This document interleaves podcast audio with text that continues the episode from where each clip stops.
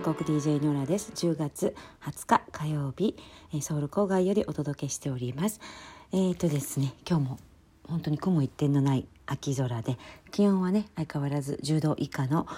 肌寒い韓国です。今日はですね今ハマっているドラマを通じて感じたことをお話ししたいと思います。今ですねパク・ポゴム。日本でもきっとファンが多いと聞いています。パク・ポゴムさんというね俳優さんが主人公であと「パラサイト」という映画アカデミー賞を受賞した「パラサイト」に出てきていた、えー、ジェシカだったかな。あのパク・ソダムさんあの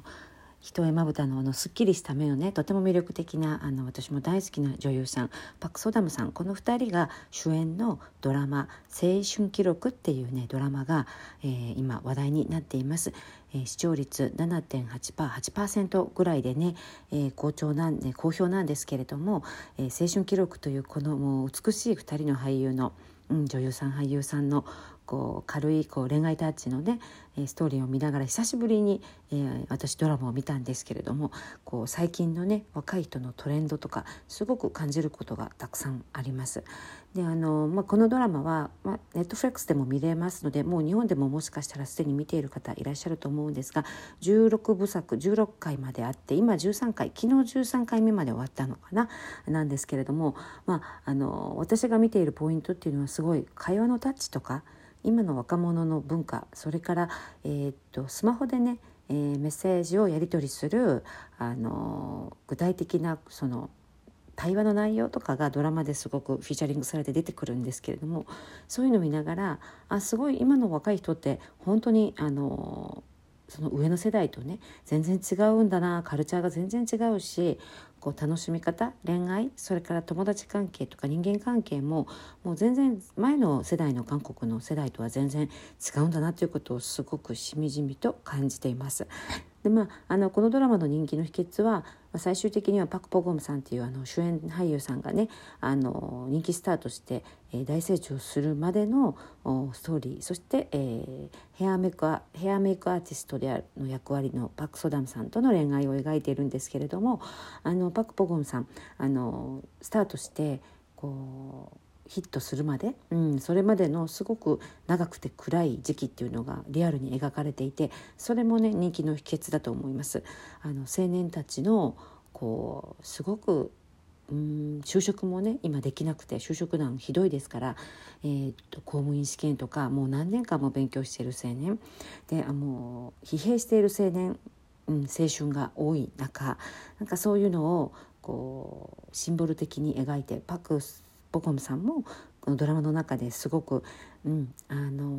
いろんなアルバイトを掛け持ちしながらモデル業をやってね。で俳優としても役をもらえずにあの焼肉屋さんでアルバイトをしながらまた別のアルバイトも掛け持ちしながらサンドイッチ屋さんで働きながらこう夢を追いかけていく過程。でその合間に英語の勉強をしたりというね努力も忘れないという今の本当にあの韓国の青春あ若者たちの姿をこう反映させたようなこうしんどさ若者のしんどさをすごくリアルに描いたという面でね、えー、前半特に、えー、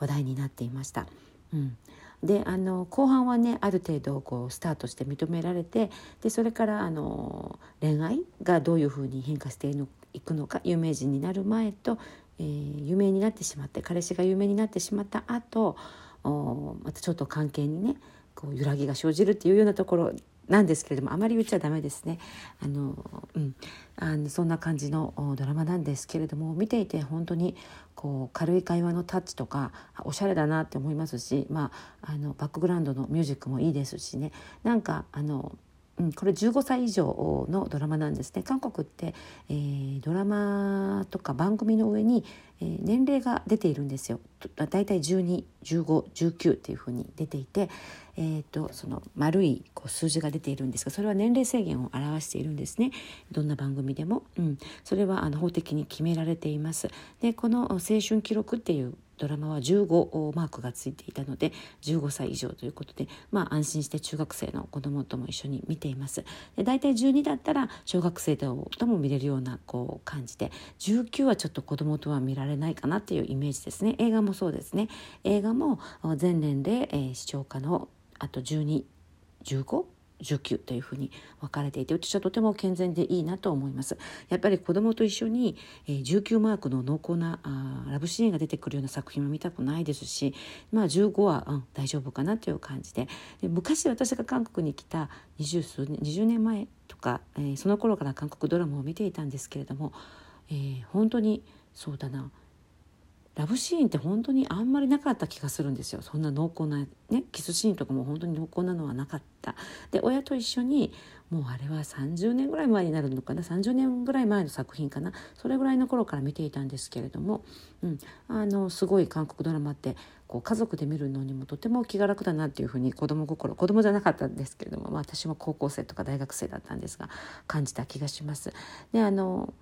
最近ちょっとねあのラブシーンの水位が上がってきていてもううんなんか嫌だなってもうキスシーンとかももうなんかくどいみたいな。私的にはちょっともう見たくないみたいな、うん、そういうシーンがあったりしてあと暴力シーンもね激しくなる一方っていう感じでちょっとうん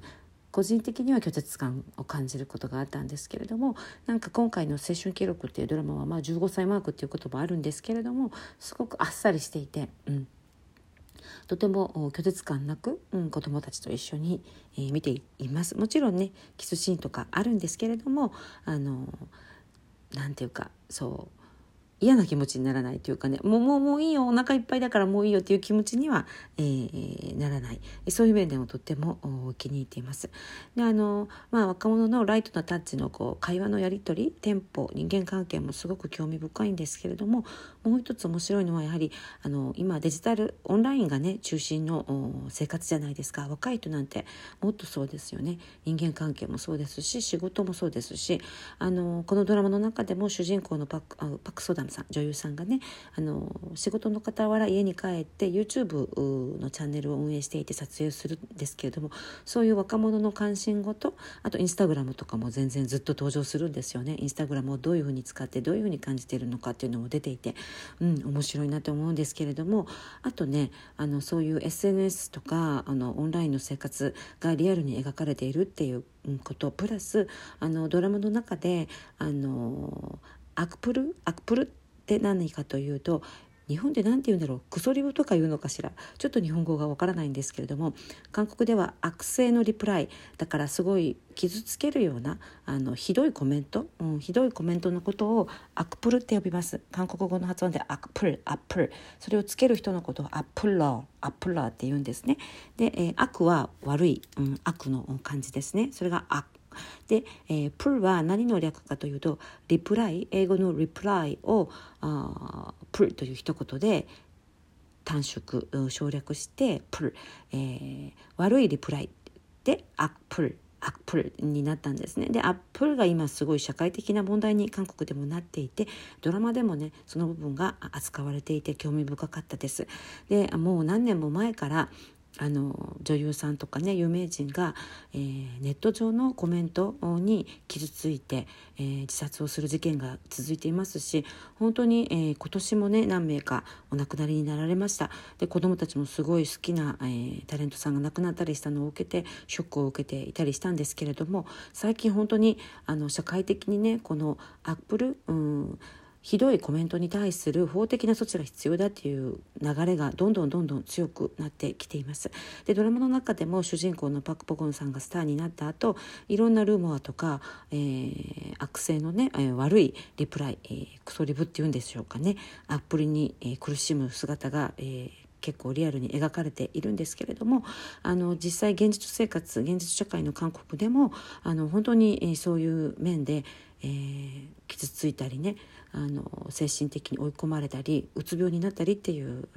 事例がとてもたくさん、えー、話題になっています。有名人だけに限らないですよね。一般人の中でも YouTube とか Instagram をしている人の中でもそういうのに悩んでる人がたくさんいらっしゃってそういう若者の気持ち、えー、っていうのも描かれていました。うん、であのこれ現実社会の中で今どういうトレンドかって言いますとあのアップルひどい、えー、コメントに対して今はもう法的に訴訟を起こすっていうのがすごく主流になってきています。以前はねもう我慢してあのまあうん、軽く謝あの謝罪されたら、まあ、見過ごすみたいなそういうのがトレンドだったんですけれどもあの、まあ、法の上でもトレンドってあるみたいで私が聞いた話そして新聞のニュースによりますと最近は刑事訴訟あるいは民事訴訟で、えー、しっかりと、えー、相手にね反省してもらうというのが流れです。であのネイバーって韓国の検索サイトを見ても、えー、訴えられたんですけれどもどうすればいいですかっていう相談がすごくたくさん上がってきています。であの名誉毀損ですとか精神的苦痛への保障をしてくれとか今あの全部ねあのなていうんですか追跡できるんですよね。どこの誰が書いた。あの匿名であっても、えー、全部追跡できるので警察に訴えたらね、えー、きちんとそういう訴えが起きた場合すぐに警察から連絡が来て、えー、どうしますかっていうふうに、えーあの訴訟がね進むようです。ですから本当にこういう法的なことがもっと、うん、知られてあの無意味なね誰無意味に誰かを傷つけるような悪性のあの本当にひどいコメントを残すっていう文化がね、えー、これからどんどんなくなっていけばいいなというふうに思います。ドラマを見てて見ていても本当に有名人って、うん、恐ろしいっていうかもうあの精神的疲労っていうのがねもう想像を絶するだろうなというのを感じました。うん、あの何なんでしょうねこのあの